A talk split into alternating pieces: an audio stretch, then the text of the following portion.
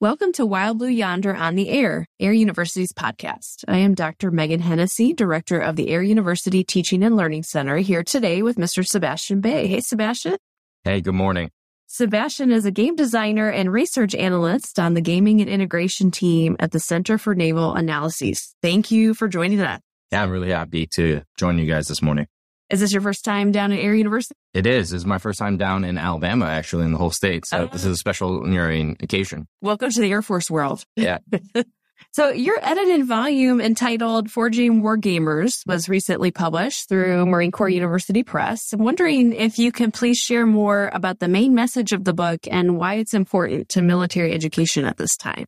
The edited volume came out of the Connections Working Group. The Connections Conference is an annual professional wargaming a conference that is held usually in the NCR, but bounces around from PME institutions. As we were working on working groups every year last year, 2021, uh, seems like forever ago. Yes. We were tasked with thinking about how do we think about wargaming in the future in terms of talent management, developing new wargame designers, but also expanding the field in terms of the topics we address and so forth.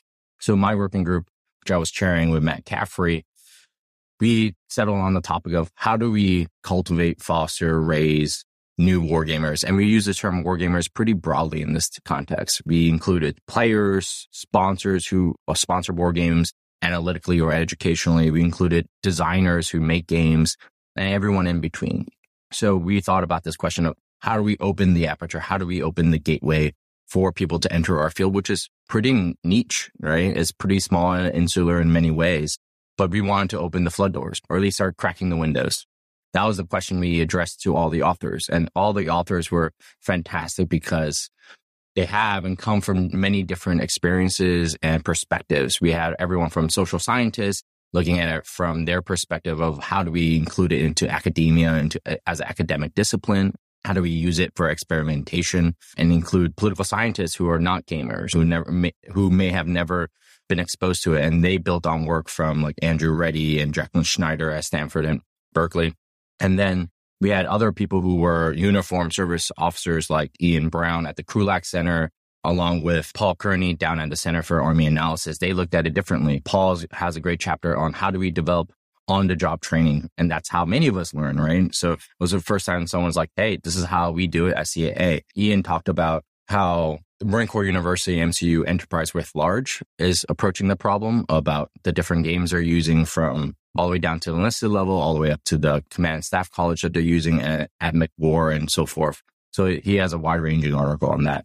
But in reality, the real question was how do we forge wargamers? And we wanted to open the aperture and be like, hey, this is a field that you can floor. This has many debates about it, about what is a game and so forth. But our question was, what makes a wargamer? Whether you're a player, consumer, an analyst, a sponsor, or a designer. And we wanted to tackle it from different you know, directions. And I don't think the edited volume gives you any particular answer. It just gives you many different perspectives. Hopefully, it will provide you the perspective that you need from whatever perspective uh, you're sitting at, whether it's at Air University, or Army War College or some civilian school like Georgetown, where I come from, or MIT or anywhere else, right? Or maybe you're in a unit. Uh, one of the things I uh, want to do, hopefully in the future when I have time, is expand the uh, the volume to a second edition to include different perspectives, including how do you include different interdisciplinary fields into wargaming as players, but also as experts, also as designers, but also how do we cultivate and foster and sustain wargaming down at the tactical units, down at the squadron level, at the battalion level, at the company level. And there are more perspectives that way. One of the things I really regret not having in the first volume is having the perspective of a non wargamer who was an instructor or used it, whether you're, you were a commander or a PME faculty member that used wargaming for the first time and having those challenges sort of codified to share, right? Because I think a lot of times as we discussed yesterday at the workshop, is a lot of people are afraid of it. They're like, Hey, I don't know this uncomfortable thing. I never heard about this. I don't know how to use it. I have limited time. So failure costs a lot in my curriculum. And I think it is reassuring and also helpful when you have a bit of a roadmap of saying, Hey, like this other person trotted a path similar to mine, maybe not exactly. And maybe there are lessons learned that I can learn from them to include in my PME course or my uh, how I imp- implement type wargaming down at the squadron or company level. Thank you. You use the word cultivate. And I know we're having lots of conversations throughout military education about lifelong learning and that continuum of learning and the learning ecosystem. The word cultivate suggests a, a lifelong process, almost like farming or growing something from the ground up. Can you say more about what that means for wargamers? Yeah. So for me, the reason I use cultivating is because not every student in a wargame class will go on to be a wargame designer or even an analyst or you know use wargaming in any way. Using analogy that I've recently talked about with colleagues at Georgetown was I roughly have anywhere between a dozen to 18 students in my wargaming design course. My class is a design course. So it's primarily focused on producing designers. Of let's say a dozen or 18 students, probably a quarter of them will want to do it beyond the class. Others will be like, Oh, this was a great experience. I've learned a lot, but thank you. Goodbye. And that's okay. That's totally okay because their literacy in gaming has increased by taking the course, which is really important. But of the you know, quarter that will want to do it, only maybe one or two will really take a job in game design. If you think about it, as you cultivate the field, only small portions of it will enter the designer bin of actual apprenticeship and so forth. And of those, some may even attrit along that way, right? So this is why a training pipeline is really important. Just like we have rank retention and rank attrition at certain points, right? Some ranks are really hard, like captains just fall out of the skies like flies. So that's why you have so many. Similarly, I think as we are thinking about attrition across that pipeline, as jobs are limited, experiences are limited, and skills are hard to get and time consuming, we have to think about how do we build this continuum of learning and cultivate them because getting them into a place like CNA where I work, where we have hired young war game designers, but it takes time. When they walk through the door, even if they take my class, it doesn't mean that they can design a game right away by themselves for on a million dollar budget. It means that they know a lot more than the average person and the average analyst, and they can design games and help with games, but there's still a lot to learn about how do you design a game for a particular sponsor or how do you adjust timelines or where is the information I need? There's lots to learn. How do I manage a sponsor with unrealistic timelines or how do I manage a budget and so forth? So there's still a lot to learn. There's a long apprenticeship before they will go on and lead their own designs and take on apprentices of their own. But if you think about it, it's already a years long process and they will continue cultivating. Like even I'm, I was talking to with Phil from LeMay and we're considered like senior designers in many regards. And we are probably one of a handful of people who are under the age of 40 with that sort of distinction. And we still feel sometimes in some rooms like we are the youngest people and we don't know anything. When you're sitting at a table with Peter Perla or Ed McGrady, who have literally decades of learning and uh, games and experiences under their belt, we are always learning at their feet as well as learning from our own experiences and also adjusting to different sponsors and different environments. And I'm always constantly learning myself. And I try to think about that as well as how do you grow from a journeyman to an expert to a master. And I think that is true for the PME side as well. Just because you took one class at your squadron school, right, and you graduate, you're like, oh, I mastered it all and there's nothing more to learn. It's just the beginnings. Often formal education is just the beginning for you to really build on that systemic structure learning to go and build, build higher. And that, that's all what's all about. Along with simulations and other immersive learning techniques, wargaming is specifically called out in the recently published uh, DoD instruction 1322.35 on military education. And in that DoD, it says that uh, wargaming should be used as a way to, quote, ensure military professionals demonstrate proficiencies, remain intellectually agile, and can identify and incorporate emerging technological, organizational, and operational innovations, end quote. So pretty tall order. How can we know educational wargaming actually works and is helping students to achieve these outcomes and build these competencies? I jokingly tell people that I keep a, a copy of Joint Pub 1322.35 like in my back pocket. It's on my Google Drive that I like always show people. I'm like, let me show you this new Joint Pub. But joking aside, that document, among others, for the, the, let's say the Marine Corps and the, the Commandant's Planning Guidance and its recent uh, Force Design 2030 and other services have been leaning into similar learning, experiential learning, or what we call 21st century learning, which no one has really fully defined for me yet. But I think those are all really important to understand that in the classroom, in schoolhouses, in units, learning has to be multi-method, right? Interdisciplinary. Uh, lectures and the hip pocket classes are just not enough. If you're only getting one, you're, you're part of your learning experience and you need a full complement. So with that said, formal evaluation of the learning outcomes of wargaming is honestly and admittedly and sadly understudied. This is problematic because often we don't have longitudinal studies of saying like we follow this group of people and we discover how they learn and so forth. A lot of the wargaming benefit in terms of quantification or qualification in, in either regard has been focused on the historical, often looking backwards and from participants from like the Naval War College interwar period gaming has been famous for its educational gaming prior to World War II or uh, relies on like the Prussians or other institutions that have done it and look backward and like, hey, that was really important to us. But that kind of historical perspective is useful, but also flawed and biased in some regards, right? You find the points that you want to, even from first hand accounts, is that first hand accounts are not always reliable, always. Um, and they can have their own biases towards if, and so forth. Like, for example, hypothetically, let's say we're reading a journal from a Naval War College graduate and says, Hey, the interwar periods were great and helped me as a squadron commander in the Pacific and you know I mean, whatever battle. And we say, we read that and we're like, oh, yes, this is proof right there in someone's handwriting of who lived and breathed during that time. But also at the same time, he may have thought about other courses as well. He, or he may have not remembered a professor or anything else, or maybe it was really truly profound. Although we as war game designers, as we preach the gospel, right? We point to those instances. We also have to be critical of them as well. And we as a field must always be like, Hey, these historical analogies and case studies are great to humanize them, to contextualize them, to give real world applications and instances.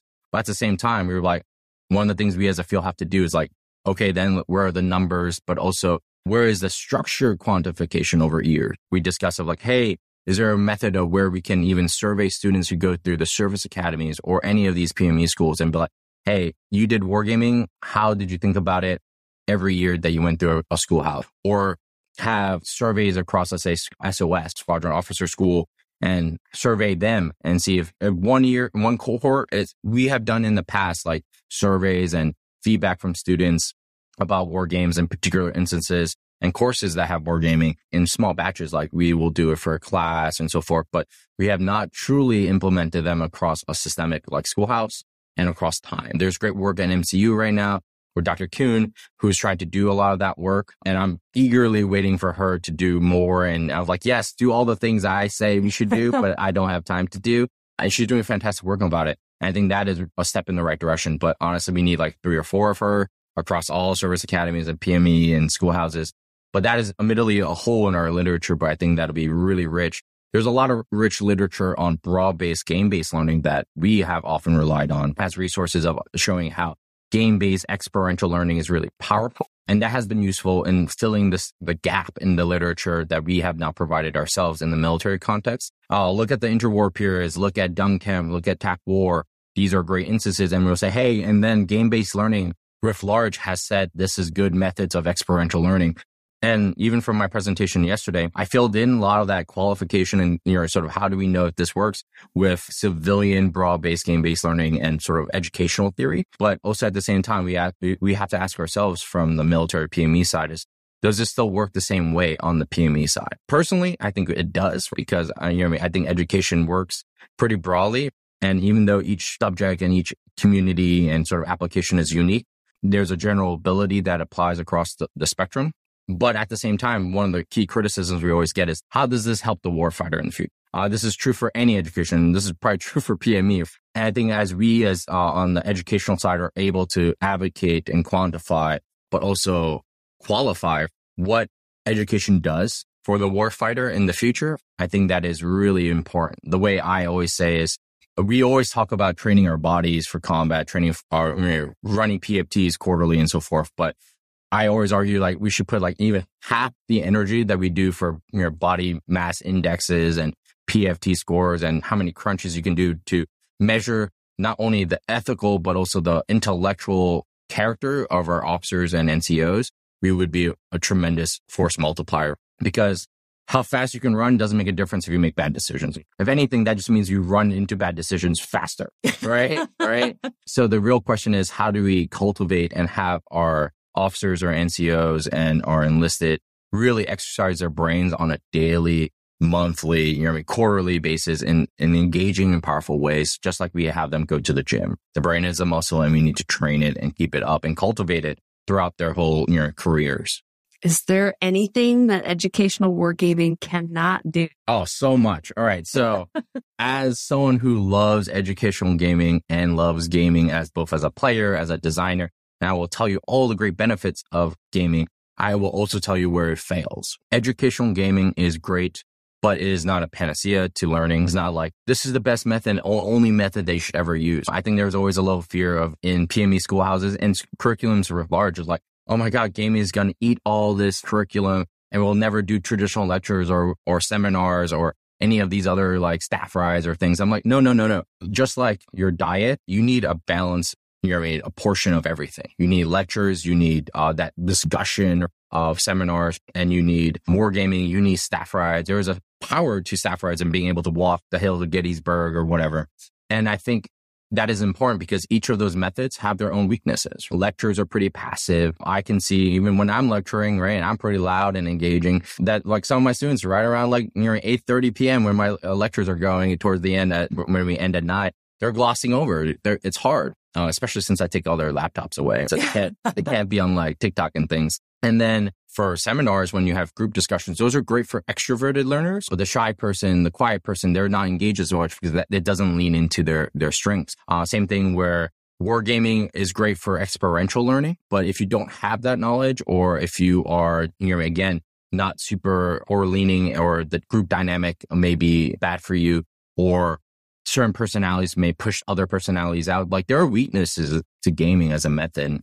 But the point is, is that if you hopefully have a full complement of little bits of everything, a sort of like a dim sum approach, right? And finding the right balance for your schoolhouse and your curriculum, because one class at our university may have lots of wargaming. It may be 80% wargaming and 20% lectures. Another may be 80% lectures and know, 20% gaming or some other combination of other mixed methods. The point is finding the right balance and understanding what each educational tool offers to the instructor and to the student and how to mix and match them, right? To have the right flavor profile that, that adds to the, to learning objectives of your core. Some things that educational wargaming and wargaming with large can't do is like provide you a, like a simple answer. If you're asking games to be like, Hey, how can I win the war against China or how will Ukraine win against Russia? It can show you one possibility, but has anyone with academic or research background is what can you do with one data point? Draw a line in any direction, right? You can cause.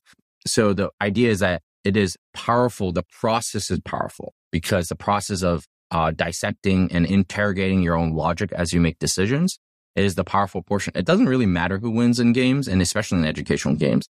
It only really matters because competition will force players to come back and learn again. But as a teacher, you don't really care, right? If one side wins the uh, over the other, you care about how they did it and if, if they're introspective of their process about that hot wash. The hot wash is as important as the game.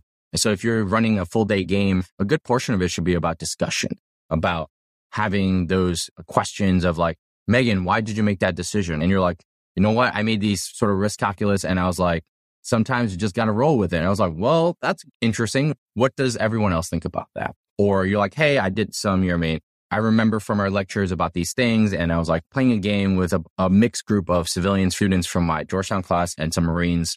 And we were playing OWS, which is an operational war game by Tim Barrett, designed by the Marine Corps, and they use it pretty predominantly at Marine Corps University. It's a great game, has different modules. And we were playing the Assassin's Mace, the Pacific version of it. And one of the Marines later on, he, his carrier striker was destroyed because he was very hesitant to enter sort of like the DF range, right? The, the ballistic missile defense. And we were dissecting why. We are like, why were you doing this? And he's like, well, like you see these sort of range rings on PowerPoints and you just think like they're just going to kill you no matter what you do. So he was like paralyzed by his own knowledge and sort of the things that he'd been told. But at the same time, his other, there was a, a parallel CSG run by another Marine. And I was like, well, you guys are from the same cohort. Why did you go sort of straightforward? And he sort of lingered on the outside and really was sort of missed the fight. And he was just like, well, I'm not going to be able to do anything at this range. So either I go in and risk it, right? And, and this was risk it for the biscuit, right? Or I, I know, get left behind. And there's some, there's probably a balance between those two mentalities. But the point is, is that the games allow us to dissect those lessons. They both went to the same lectures, saw the same PowerPoints, uh, the range rings of death. But the question is, where is the balance? Where is a forward leaning aggressive mentality important? Where is sort of caution and being patient at the same time. And I don't think either one is wrong is really the question of context. In this context, the aggression was rewarded, but at the same time, maybe in other instances that strategic patience was really important. And that discussion was really fruitful. Thank you. We've talked about this a little bit already, but you mentioned earlier that failure costs a lot.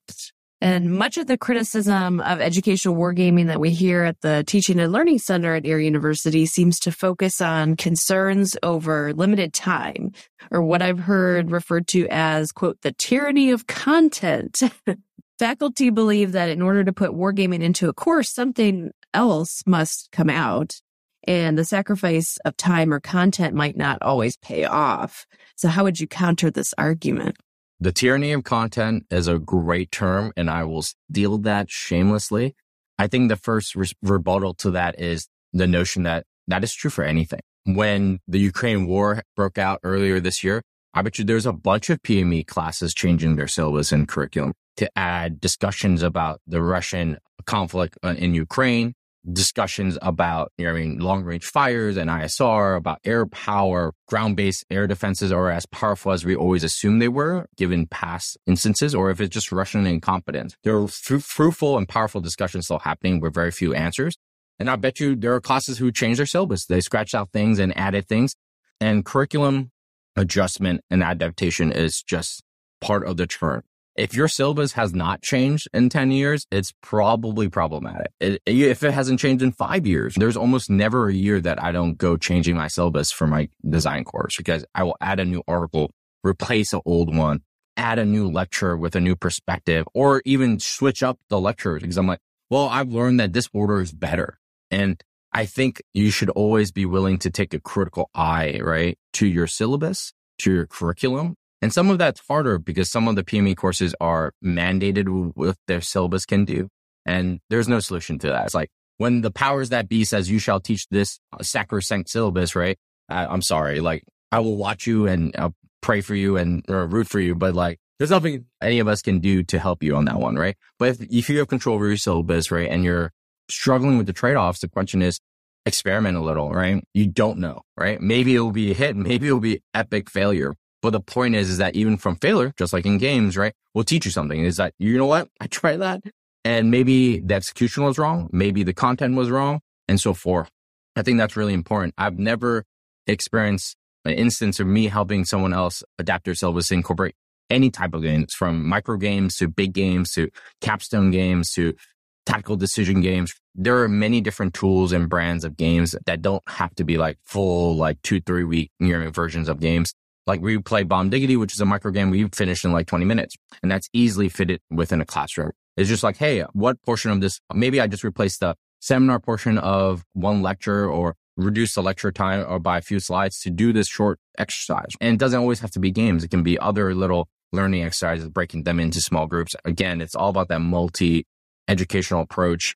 And the tyranny of content is real. And I think for us, on the PME side, we have to ask ourselves what is the systemic processes that we need to implement to evaluate, assess, and adapt our curriculum on the fly, right? Whether it's finding the right support, the right sort of expertise. And the question for here at Air University is like, if I was a faculty member here at Air University teaching somewhere at, let's say, uh, Air Command Staff College, who do I finding my Rolodex on the global to ask about support. More than anything, the tyranny of content is often an excuse because they don't know how to do it. Because we all adapt our syllabuses in some way or form. And the question is like, often they're afraid that you will blow up your well curated garden, right? Of that is your syllabus by trying something unexpected and untried in your classroom. And that ease and anxiety can be eased in many regards by help. Be like, Hey, I come to the you know teaching and learning center. I ask for help. I ask for you know expertise of who has done this, or connect me to a faculty member that had a great experience or had a bad experience with it, uh, just to help me you know, ease into the right sort of track, or to understand that not all games have to be hex and counter. Maybe a matrix game is great for you. It really is a version of like a, a discussion based game. So it really depends. And I think I would encourage people to be brave and forward leaning in many regards. I think the bottom line, reach out to the TL. yes, yes, absolutely. Uh, in the introduction to your book, you mentioned that quote, for the enlisted force, wargaming is a tragically rare commodity. Of course, Air University educates a huge number of enlisted service members each year. So what can an instructor at such places as the Senior NCO Academy or the Chief Master Sergeant Leadership Academy do to integrate these war games and where should they begin? So the way I think about it is first off to the rare commodity comment is it's true. It's, it's tragically true. I say this as a former enlisted sergeant in the Marine Corps is that wargaming very much even still today is a domain of learning almost restricted exclusively to officers. If you look at where all the PME wargaming houses are, NPS, uh, Command General Staff College, Army War College, you see a trend that they're all officer schoolhouses. Marine Corps University at Command General Staff College and MCWAR, they're all, or even EWS, all officer school. And it is great at how educational wargaming has grown on the officer PME side, and I'm all about it. But as a former enlisted person, right, I am also about like, hey, how do we push this down to the other 90% of the force, right? Who are enlisted, who are supposed to be your senior military advisors. And there is some great progress happening in that regard. So not all doom and gloom in the sense like, um, this College of Enlisted Military Education, CME, as part of the Marine Corps University Enterprise has really embraced wargaming. Gunny Lancaster and others have really pushed for it and they have been advocates for it. And they've just recently hired wargame uh, specialists and designers to help them really push it out virtually to all the campuses, both at Quantico and other bases across the enterprise. So there is really good and fruitful work happening on that side, but it is lagging behind the officer side. And I think the question really is, what kind of gaming do you need to educate your senior enlisted and NCOs? And what other games do you want to teach them so they can run it for their subordinates? I think that is also a really big portion is that maybe uh, sergeants, we teach them how to use tactical decision games, both as players, but also when they go back to their units, they can run it for their corporals, for their lance corporals, for their PFCs. Maybe schoolhouses for gunnies and first sergeants, we teach them how to think about operations, right? The same way we teach captains and majors about staffs, because that's where they're going to be advising. So maybe OWS is great for them. Or maybe we have more tactical decision games for master guns and gunnery, and your master sergeant to talk about your uh, scissor T and how to complete the kill chain or how to do logistics. We can do MOS specific games about education. Maybe a master guns or a master sergeant has a long range fires game that he teaches you how to do like the F2 T2 EA process. How do I find, fix, track, target, uh, execute and, and assess uh, a target?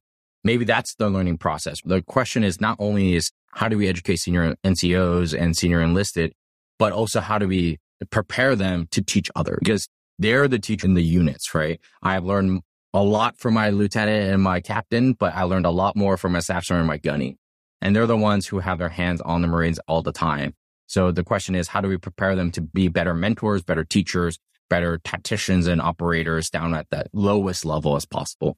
And the question is, I think is like one of the favorite things I love is like tactical decision games. They're easy. You put them on an eight by 11 piece of paper and be like, have a great discussion about it right? You can also have it, uh, have versions of micro gaming pushed down. One of the greatest responses to the micro games have been at the enlisted level because they're like, this is great. Like I can just print it out, you know what I mean, in the morning, have my enlisted cut it up, right? And we'll play a game and then we'll have a discussion. Or you can pair them up with uh, reading, right? There's a lot of great ways to pair reading and uh, historical gaming, right? Uh, a colleague of mine who's over at 3MEF, he was looking at uh, how to incorporate gaming. So he does this sort of weekly gaming session. It's like, hey, anyone enlisted PFC or officers come in and we'll run you know, a four hour game. We'll teach you how to play. And it has garnered a lot of interest slowly but steadily.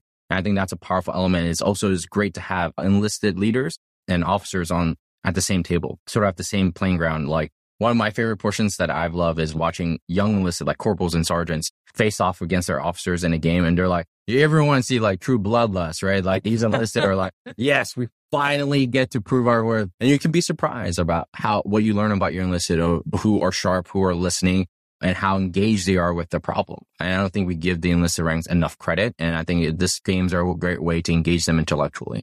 Thanks, Sebastian. At this point, is there anything else you want to expand upon?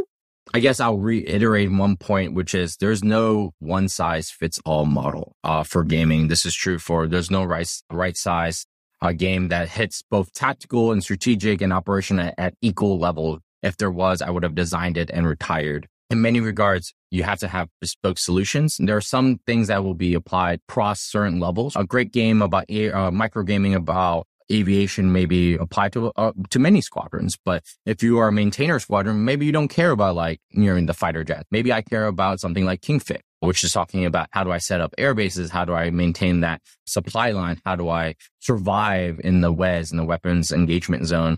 So the real question is, how do we prepare the tools and equip our leaders in the enlisted ranks and the officer ranks to be better leaders, better mentors, better wargamers, but also better facilitators because my goal is not to only just have them be players and learning because you also learn as being a teacher yourself. Uh, I think that's really important. So my, in my ideal world, a captain and lieutenant will do a lot of wargaming, but they will turn around and go to their units after they go to the schoolhouses and do it with their uh, subordinates, with their senior enlisted, with their gunnies, with their staff sergeants. Similarly on staff, do with the majors and, and lieutenant colonels who are on staffs to do it with not only their peers and their peer group, but also with you're a senior enlisted and other units and hopefully have that exchange of knowledge from the two shop to the three shop to the five shop to the six shop because too much often we stay in our lanes and we don't talk to each other shockingly. So games are great to have that table talk. And i think that is one of the great underrated values of gaming uh, it's not always just about the outcome it's a lot about the process well, thanks so much, Mr. Bae. For our listeners, if you're interested in joining the educational wargaming community of interest, please send us a note at autlc at us.af.mil. And thank you for joining us today for Wild Blue Yonder on the air.